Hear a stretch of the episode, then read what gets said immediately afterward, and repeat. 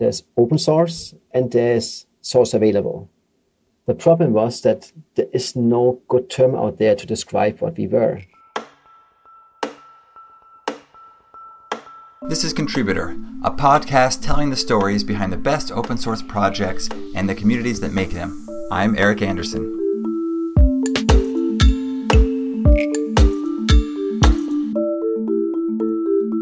Welcome, everyone. We're excited to have n8n on the show today, and specifically Jan Oberhauser, who's one of the creators and founders of the project. Jan, thanks for joining the show. Thanks for inviting me. Happy to be here. Jan, I have to give you a little plug here that you've got an impressive project on your hands. 30,000 plus GitHub stars, 55,000 plus community members. There's a lot of love for what n8n is doing. How do you describe n8n to people? What is it in a couple lines? In the past, we described ourselves as like an extendable workflow automation tool. So like really allows you to connect everything to everything, more or less. When we are fair code licensed, which is very important to mention again, like we are not OSI approved open source. But at the end, we are really a workflow automation tool for technical people.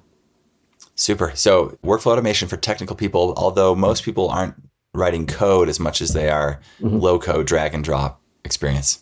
That's correct, yeah. And how did you get into this? Maybe you could quickly tell us about your background and what led you to feel like there was a need for something like n8n. Sure, yeah. My background is actually, I worked very many years in the movie industry. I did effects for movies, which is called compositing, meaning it was my job to kind of combine the computer-generated images with the actual filmed images. So we moved the blue screen, green screen, and added, fire, rain, or whatever was important for the scene. I did that a few years, and at some point I switched roles and I became a pipeline TD, meaning it became my job to make the life of the artist more efficient and easier, which obviously involved a lot of automation. And the problem I saw there is that we had this very well-paid people, very smart people, that literally that they won like the Oscar for Benjamin Button the year before, and they always had to come to me for like the most simple things. Hey, can you please help me to automate this? Can I do that? Obviously, there were two answers. I could say yes or no. In the worst case scenario, I obviously said no, which was very bad because they had to do this thing forever, and it was normally the most fun things to do. So it was bad for the people because they could have had more joy in their jobs, and it was also bad for the company because these people could have added much more value in different ways. Obviously, in the best case scenario, I said yes, but it was still very bad because also there I realized that because I didn't have the problem, they had to come to me and they had to explain it to me, and then I created something. Then it wasn't obviously not exactly what they wanted, so I went back again, created something new, and we iterated for a while. And always felt like that the people that have the problem, they should be able to help themselves, because it didn't even end at a creation process. It was like going on forever. Like for every small change that they come back to me, like, hey, now send an email, not to John, send it to Jim. And then I had to go in there, change the code, commit it, deploy it again. It was very inefficient. That kind of stuck with me. At some point then I left the movie industry and I started an own startup. And there I saw something very similar. That even though I always could help myself because I could program and could do the things, I realized that even like the most simple things, like for example, we have a workflow. Every time we receive a GitHub star, we get a message in Slack. That's like very simple to explain. It's also very complex to program, but if you do it, it's really gonna take you half a day or multiple days because you have to research the APIs, you have to write the boilerplate code, find the server, upload it, make sure it doesn't crash, and all of that stuff that literally nobody loves to do. And the worst part is that actually tens of millions of people have done that before, like they get something from GitHub, send something to Slack. Actually, that has been done millions of times. The only thing that's different is the middle part. So it felt kind of wrong that I had to do something again that so many people did before me. So I wanted to create something where you just have to worry more about the logic in between and then just use pre-built building blocks to do the more boring part of that. Yeah, and so I just looked in the market, researched a few different tools, but all of them had different issues. So I then just brainstormed for a while and thought, like, how should a product work that on one hand side helps myself, who's more technical, but also enables these less technical people to help themselves. And that is then what n8n came out of. It's like, I probably started in the beginning of 2018. Yeah, I programmed for roughly 1.5 years in my free time because I worked on this other startup, as I mentioned before. I also worked at a second startup to earn some money because I have wife and children, and they kind of, I can talk about a vision all day long, but they still want to eat. So it took a little bit longer. And then in June 2019, I uploaded it to GitHub. So then wanted to see what people like, if they like it, what they think about the project, but it was not ready for prime time yet. Like, it didn't have proper documentation, didn't have a form, I think, at that time. And it was still very early, so I really just wanted to see. And the people that found it helped me, like, they gave me feedback, help with the documentation. Then I wrote a lot more documentation. And then in October 2019, I then did a proper launch on Product Hunt and Hacker News. And that really took off. Wow. So there was a time when then you kind of believed this and it wasn't clear the rest of the world was going to get excited about it, but it clearly has. Yeah, I think it's the same with every project. We just hear about the ones where it worked. And it sounds like it was mostly you from the beginning. Were there other early people you had to bring on board and kind of convince them of the vision? No, like at the beginning, like till I launched, it was just myself. Actually, on the day I launched, like actually there's one contributor started from the US. He opened a PR, I did an integration, I gave feedback. He opened another PR with another integration at some point. His name is Ricardo. He created like 6 integrations for n8n just for fun in his free time. It was really amazing. And he really became then the first, like I hired him first as a freelancer, and now later he became a full-time employee. And he's the only person right now we have in the US because obviously such people you have to hire, and he's just great. Yeah, and he just came by himself because he liked what we were doing, like back then what I was doing. And we got a few more other great people like that that just came out of the community, and it's always nice if people come by themselves, they understand the product, understand their vision, and they just want to join. I love that. I always tell people that it's fairly easy to get noticed in an open source community if you just put in a little bit of, it's not even a ton of work, and that always seems to pay off. Yeah, I think especially like enabling those people is like, you just have a PR, you let it sit there for months, you don't interact at all, or you just close it, like that doesn't work. But if you like really work there, give feedback, show gratitude, and I think that really helps a lot. That's also like just, it's the same, not just for contributors, it's the same for people in the community. It's like just having people, like showing people like how helpful they are and how great it is what they're doing. It's because the most people are used to go on a forum, ask a question, and then leave. But it's like really getting those people from just asking also to contribute back and like giving them a great experience. I think that really makes all the difference, that they actually switch from just being there to get help to also giving help to others. And I think that's what worked in our community amazingly well. Like, you have so many great community members that are helping others out all the time for free just because they had a great experience in the past and like to help other people. Yeah, say more about the community, because I mentioned to you this before the show. That was something that I was really struck with. You've got a large community. They seem fairly engaged. What are the, maybe, you know, if you were to advise another open source founder, what are the tools you're using? I know there's a debate between kind of Discord, Slack, and forums. Do you have people that are kind of assigned to engage in the community? Yeah, actually, like one of the better decisions I made very early on is like not to have any sync communication. So there was no Slack channel or no Discord, because it, like, obviously I found an automation company, efficiency is quite important for me. Yeah. And I realized very early on that like I cannot build a project and at the same time answer the same question 1 million times, because people always have the same issues again. Mm-hmm. And some you can obviously say, hey, if people have the same issues, you probably should fix in the product. But yeah, as a one-man show, that's certainly not that easy. So I thought, okay, like, I want to be efficient. So I create a forum where people can ask questions. I help them. I answer at one time. The same question comes up again. Either they find themselves or I can link it. That worked out very well, because it really allowed back then when I was myself just to handle that. And again, then when this first contributor joined, Ricardo, like he jumped on there and helped all the other people out that again, then spawned the next generation of people.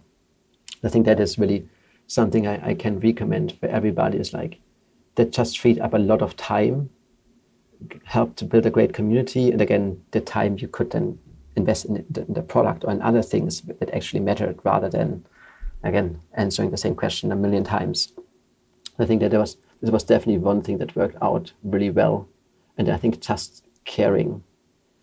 Like, for example, like very early on after I launched, I got a lot of emails from investors, like that they were reaching out. But in the end, like either I didn't answer at all, or I waited a while, because like there were so many people starting to use n8n, which was much more important for me than talking with investors at that point. I think just prioritizing the community like accordingly is really important if you want to build a great community. Good. And going back to kind of what n8n is, and kind of, you know, at the beginning of the show, we were trying to talk about the categories of software and where n8n fits. And we just talked about how there are other kind of code-based workflow solutions like Temporal and Conductor, which we've had on the show. And then we talked about more Windmill maybe as well. And then maybe more graphical ones. I didn't have any good examples. I mean, I think people talk about Zapier. I don't know, Jan, if that's a good fit, but how would you kind of characterize the type of software n8n is? I think like the most people think about Zapier when they see the first time n8n. And actually, to be honest, like, when I launched, I called it a Zapier alternative, because it was the most widely used tool, most widely known tool, to make definite sense at that point in time. But in the end, we actually don't compete with Zapier that much, because the difference is that Zapier is like an amazing tool if you want to do like more simple things. You want to connect A to B. You have something that takes like 2 to 5 steps. I think Zapier is great. And if you're not technical and that's all you need, Zapier is the tool for you. Where really n8n shines is when you have more complex things to do. Because like if you, for example, not just A, B to C, you have A to B, and then depending on the data, you do C or D. And depending on that, you do something else. And at some point, it goes together, like it branches off, it can merge data back together. Like it's really complex use cases where something like Zapier doesn't work.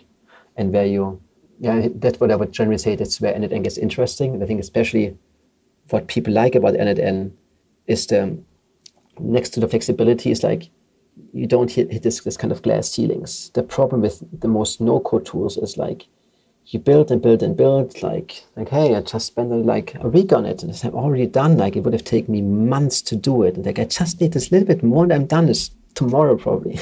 Then you realize, okay, actually, this one thing that I want to do now, and the tool hasn't been created for that.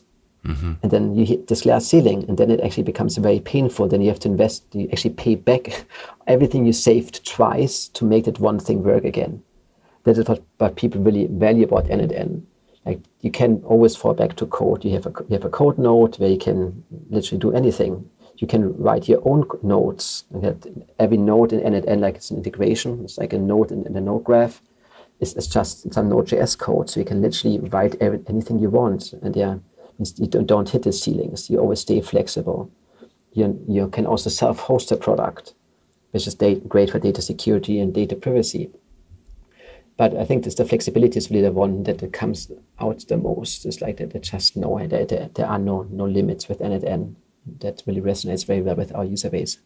And your users are technical users, I think I heard you say? Exactly. Yeah. We describe ourselves as a workflow automation tool for technical people. Maybe what are the use cases? So, are there things that people keep coming back to n8n for? Yes, there's actually... It's kind of the good and the bad thing about a product like ours. I always compare it with Excel.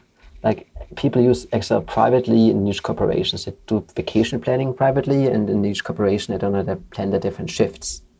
And why does it work? Because Excel is this very generic tool that doesn't care about what's in it. It's really just some data. Mm-hmm. And n8n is very similar to that. It's like you have trigger nodes that kind of start the workflow with some initial data, and then each node can use the data for an action, or it can transform the data, and it doesn't care about what data it is.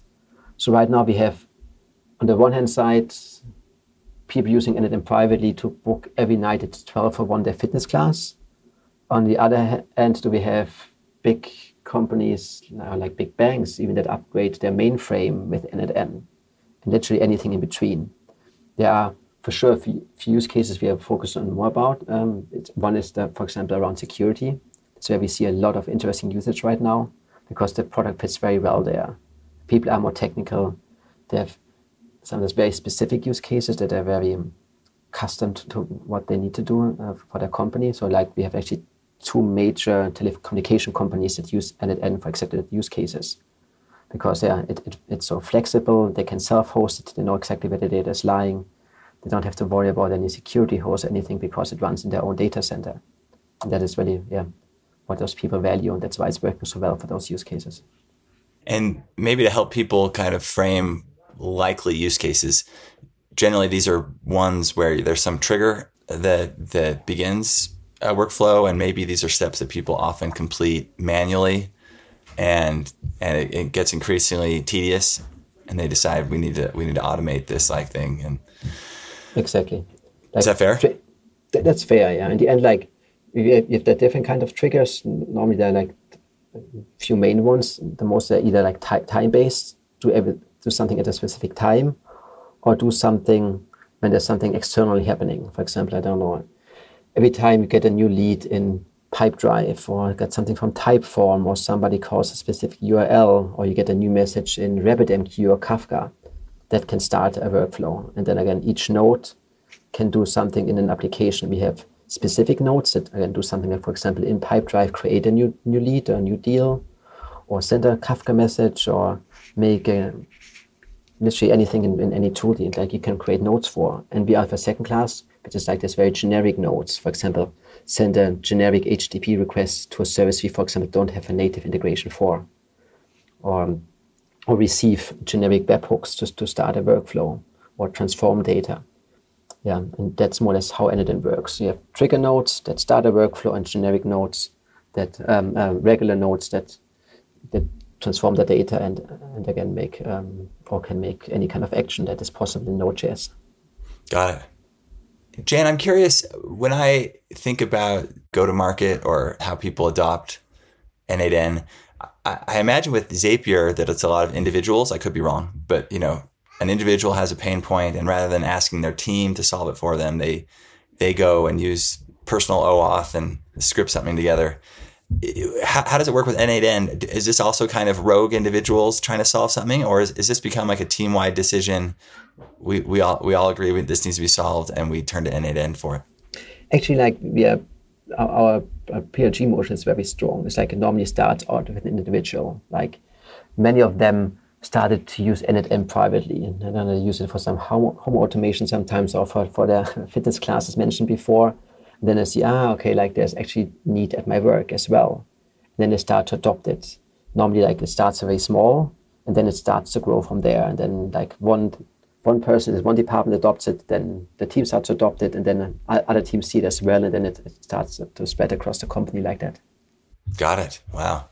And in that sense, you maybe have greater expansion possibilities than Zapier, where I'm not sure Zapier moves beyond the individual as successfully as you do. You mentioned that you can host on-prem and other things like that are palatable to large organizations. Exactly. Actually, I think like that's the nice thing about, again, our product is like there are so many different use cases, and every company has so many different of them. It's like there's not really a limit. I think that the current limitation would be, if I would have to name one, was really because we focus on this more technical people.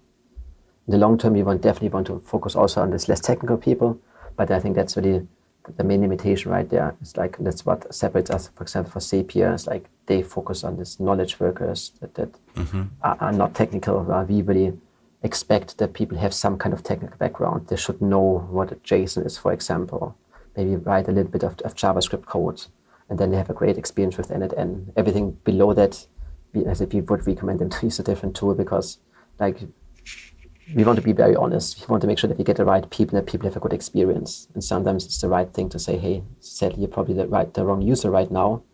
In a few years, you're probably ready. And like when we support you, then it's great. But for now, that's probably the wrong tool for you. But yeah, or once you're ready or we are ready, definitely happy to have you back. Super. Maybe take us under the hood just a tiny bit for those who are kind of interested in the technical details.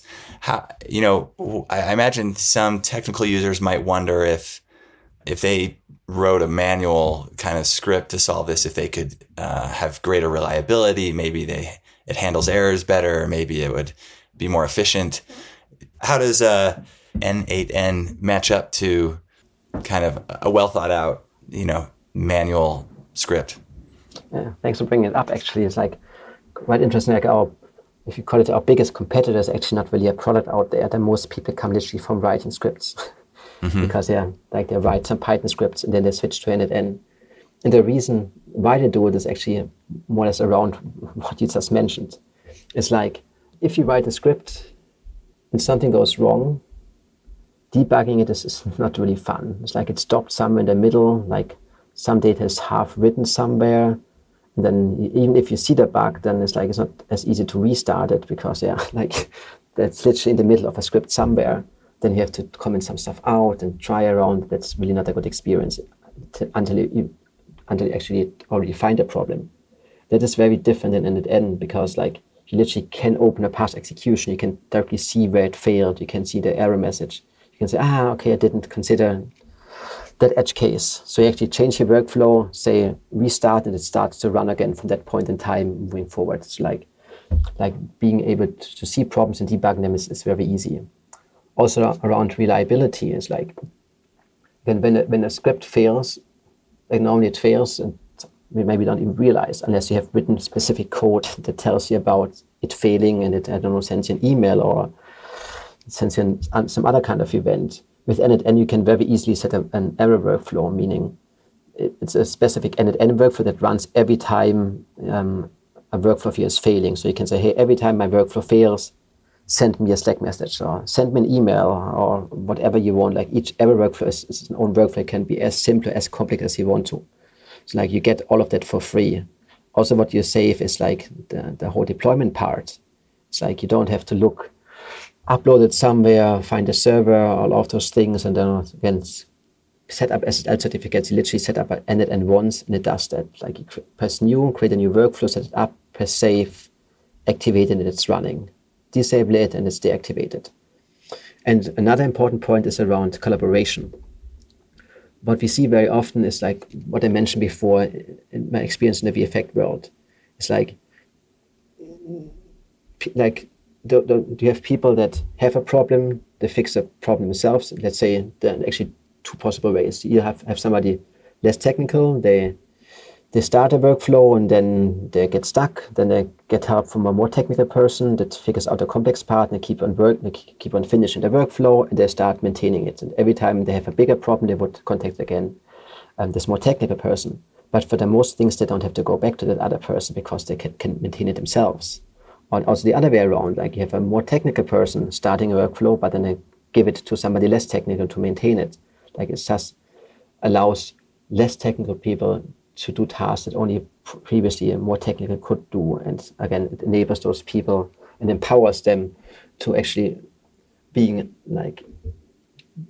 free of being independent of this technical person, of their time, because you always end up in this kind of little bit of this begging position. Hey, when you have time, could you please?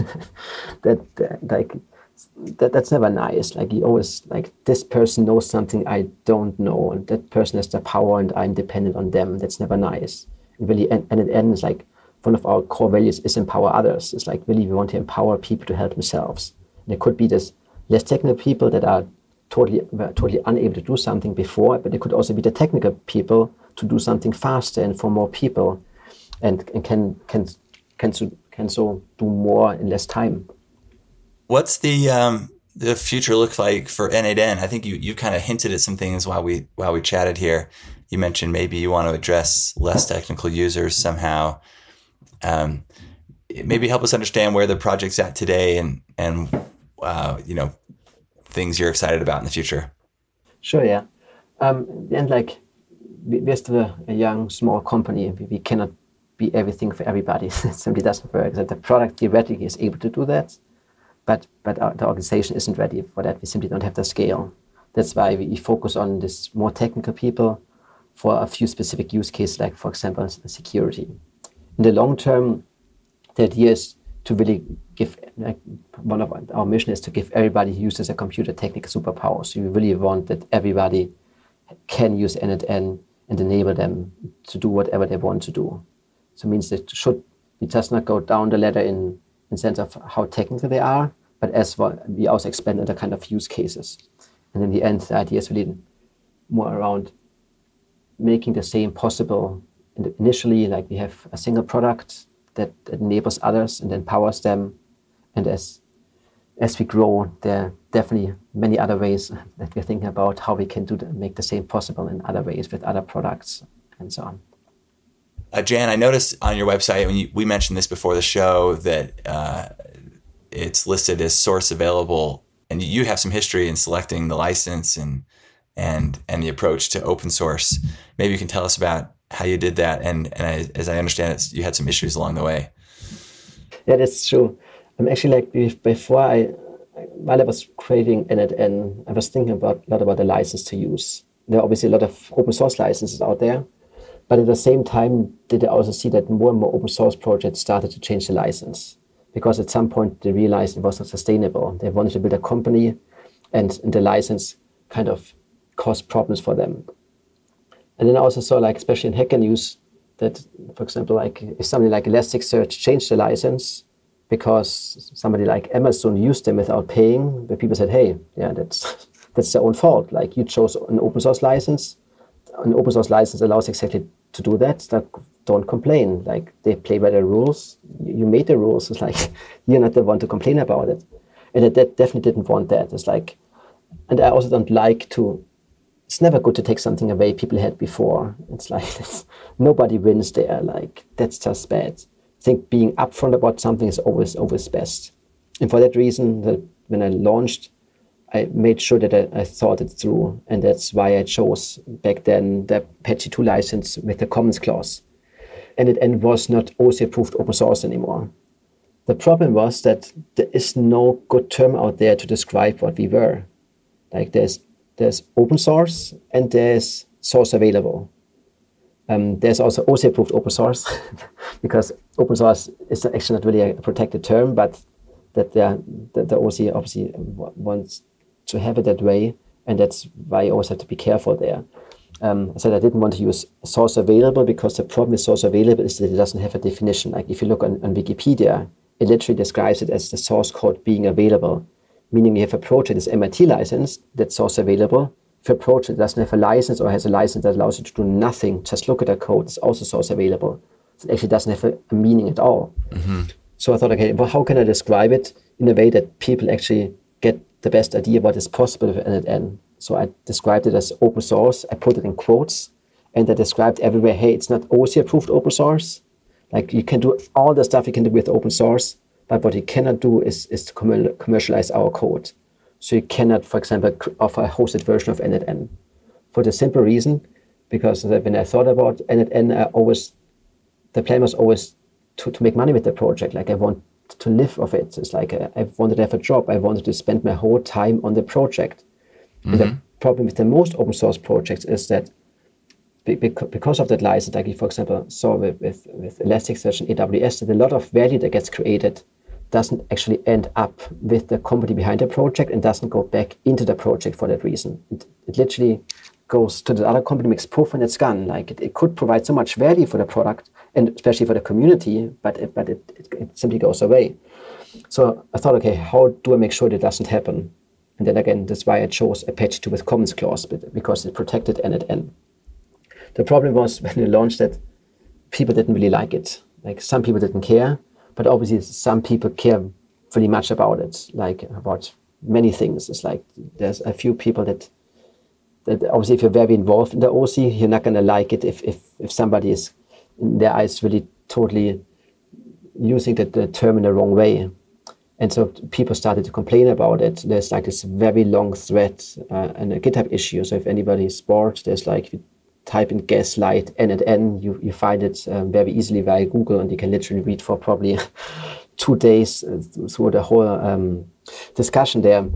But in the end, how it ended is that I agreed and said, hey, okay, we stop using the term open source. We rather create something else, what we then called fair code license, meaning fair code means in the end is pretty much what I described before. You can do everything with the code more or less that you want, but you can commercialize the code to make sure that the most financial gains actually goes back into the project, which helps everybody. And then, so we changed, then we removed every open source reference, and at the same time, did we also create a new license? And at the same time, a little bit later, actually, which we called the Sustainable Use License, which is based on the amazing Elastic Community License 2.0. And that exactly follows, like, now it describes exactly what we want to allow, what we don't want to allow. And I think that was, in hindsight, was a very good decision to be always very upfront about what we expect. And I didn't want that people feel cheated and say, hey, I contributed because it was open source, I contributed because of that, because I thought, hey, he's just doing it out of the good of his heart. Like, I try to be a nice person, but I still want to eat, and I have a family, and we have a lot of people to pay, and I care about the project, and I really want to make sure it's sustainable long term. I think that's the best.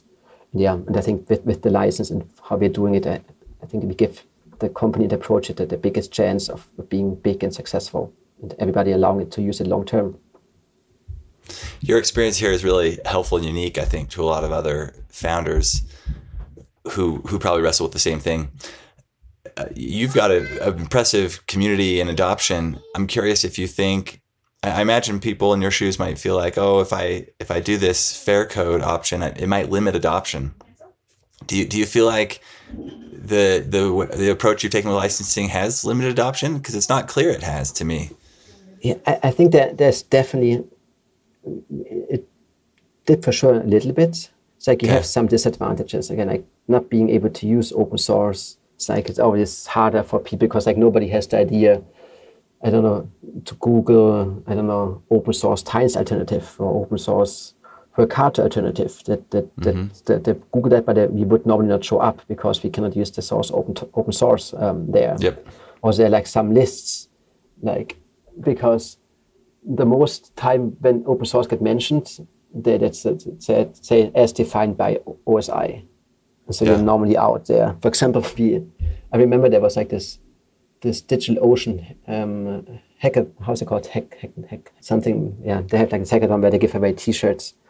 And actually, I wanted to participate there. So I wrote them and said, hey, like, can we participate? Because we're not OSI approved open source. And they answered and said, yes, it's fine. As long as the source code is on GitHub and it's open, you can use it. Like you can attend. So actually we did. I think we didn't get a single contribution back then. But again, we were there. But the interesting thing was that actually then somebody wrote them an email and complained. Said, hey, there's not OSI approved open source. They should not be able to attend. And they kind of pulled back then. That happens quite a lot. It's like that. People say, hey, it's fine to participate if you're open source, but then people complaining, and then actually people don't want to anger people because like this OSI community, they're quite loud. It brings them more risk than actually gain. So there's definitely, I think in the short term, there are some smaller losses, but I think it becomes also quite much more normal. I just checked today and looked at a few projects, like, that partly a little bit competing to us, and many of them are actually not OSI approved open source. They actually use custom licenses. Interestingly, they still use the term open source, but nobody. I guess they're still smaller that nobody cares there. But it's quite interesting. It actually goes more and more in the direction of having custom licenses there. And they also talk with the CEOs of larger and founders of larger open source projects that actually switched away, or partly also didn't. They asked them, hey, should we be OSI approved open source? And the answer actually got more or less from all of them is that it doesn't matter. Nobody cares anymore. It's quite interesting. So like, it doesn't matter. Like, I'm sure like it gives some disadvantages, but in the long term, if it's the right thing for the company, like it's an important decision. I don't think everything should be not open source, and there's a very good reason to be open source, especially like if you have lower level libraries, like if you're not open source, it doesn't make sense. But it's really, it has to be an active decision. It shouldn't be the default. Like with everything, you have to think through of your options, advantage, disadvantage, not just like, obviously it has to be open source, and actually at some point realize it probably shouldn't. And then you're screwed, because then you literally have to engage, either stay that way or make everybody very, very unhappy because they feel kind of cheated. They have a reason to be because obviously you changed the rules afterwards. Yeah, right. Yeah. I wonder if the OSI would ever consider some kind of qualifier. You know, there's wheat bread and then there's whole wheat bread, and maybe we need fully open source, and then we could all use the open source term the way we want to. It's actually very funny. Actually, like when there was this whole discussion I mentioned on GitHub with gaslighting people, and actually the president of the back then of the OSI reached out to me. And they had a long discussion with him about it. Like proposed exactly the same thing. Like there's kind of a level system. You have like on a level 1, which is the current definition. You have level 2, which takes away the compensation rights. Level 3, something else. But I really like the guy. He's great. He was super friendly. We had a good discussion. But it's definitely nothing they were interested in. Yeah. Maybe in time as it moves more in that direction. Maybe they have to.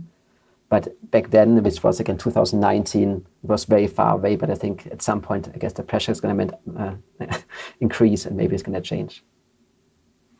Super. And I mean, your project is important for that process because I think you're right that people aren't going to make a decision ahead of you proving that the world wants source available software.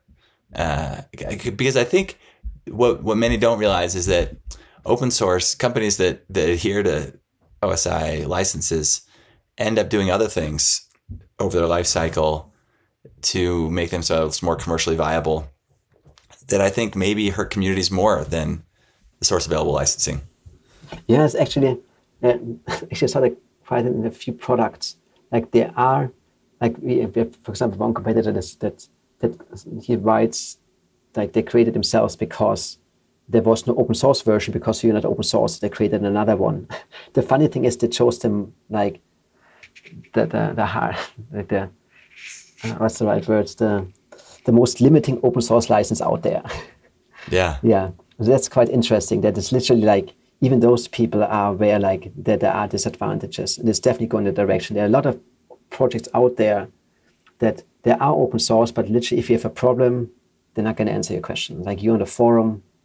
Nothing. It's like, unless you're a paid user, you will not hear back at all. There's like, I get this error message. It says, I don't know, error 227. What does it mean? Nothing, no documentation. I think that's the difference, but definitely helped in our case for the community. Like, no matter if you're a paying user or free user, everybody can come to our forum and we help them out. They have an amazing experience because we have 3 great people doing that full time, taking care of our community there. We don't offer we offer also paid support for enterprise users. That's paid again, and they can write us like personal messages. We don't do any email support for free. Again, it's not very scalable. And we want that if you answer a question, that it also helps other people. But again, everybody gets an amazing experience, no matter if they're paid or not. And I think what some open source projects are missing, like people really look what can I do with the code. They don't look at the whole product and the whole community and what the product is generally doing. And interestingly, also, a lot of companies at some point they remove the open source reference totally from their website. It's like as soon as they want to commercialize, like they start to hide the fact that they're actually open source. I think there's obviously disadvantage and advantage with each of them, but it's quite interesting how it's heading. I think there's not so clear a good and bad how people always want to make it seem open source you're good and you're not open source you're bad. I think there are other things people should considering as well, and I think. At least we try to do the right thing there, and I think it's paying off, and I think people see that as well, even though we are not always approved open source there. Super. Jan, thanks so much today. There's more we could talk about. Unfortunately, we're bumping up against our allotted recording time. Anything you wanted to add before we wrap up? No, thanks. I really had a great time. It was helpful for some people, especially the people that start to think about creating a project or in the about to release it, like really think about the license, what kind of product you want to build, especially what kind of community you want to build, and what really matters. And I think that doing stuff intentionally is really important, and being upfront about things is always the right thing.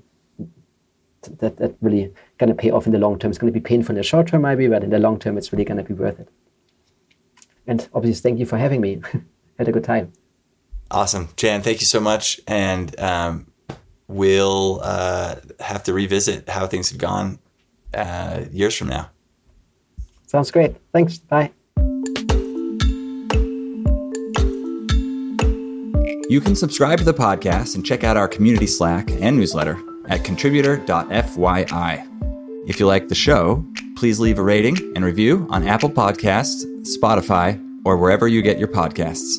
Until next time, I'm Eric Anderson, and this has been Contributor.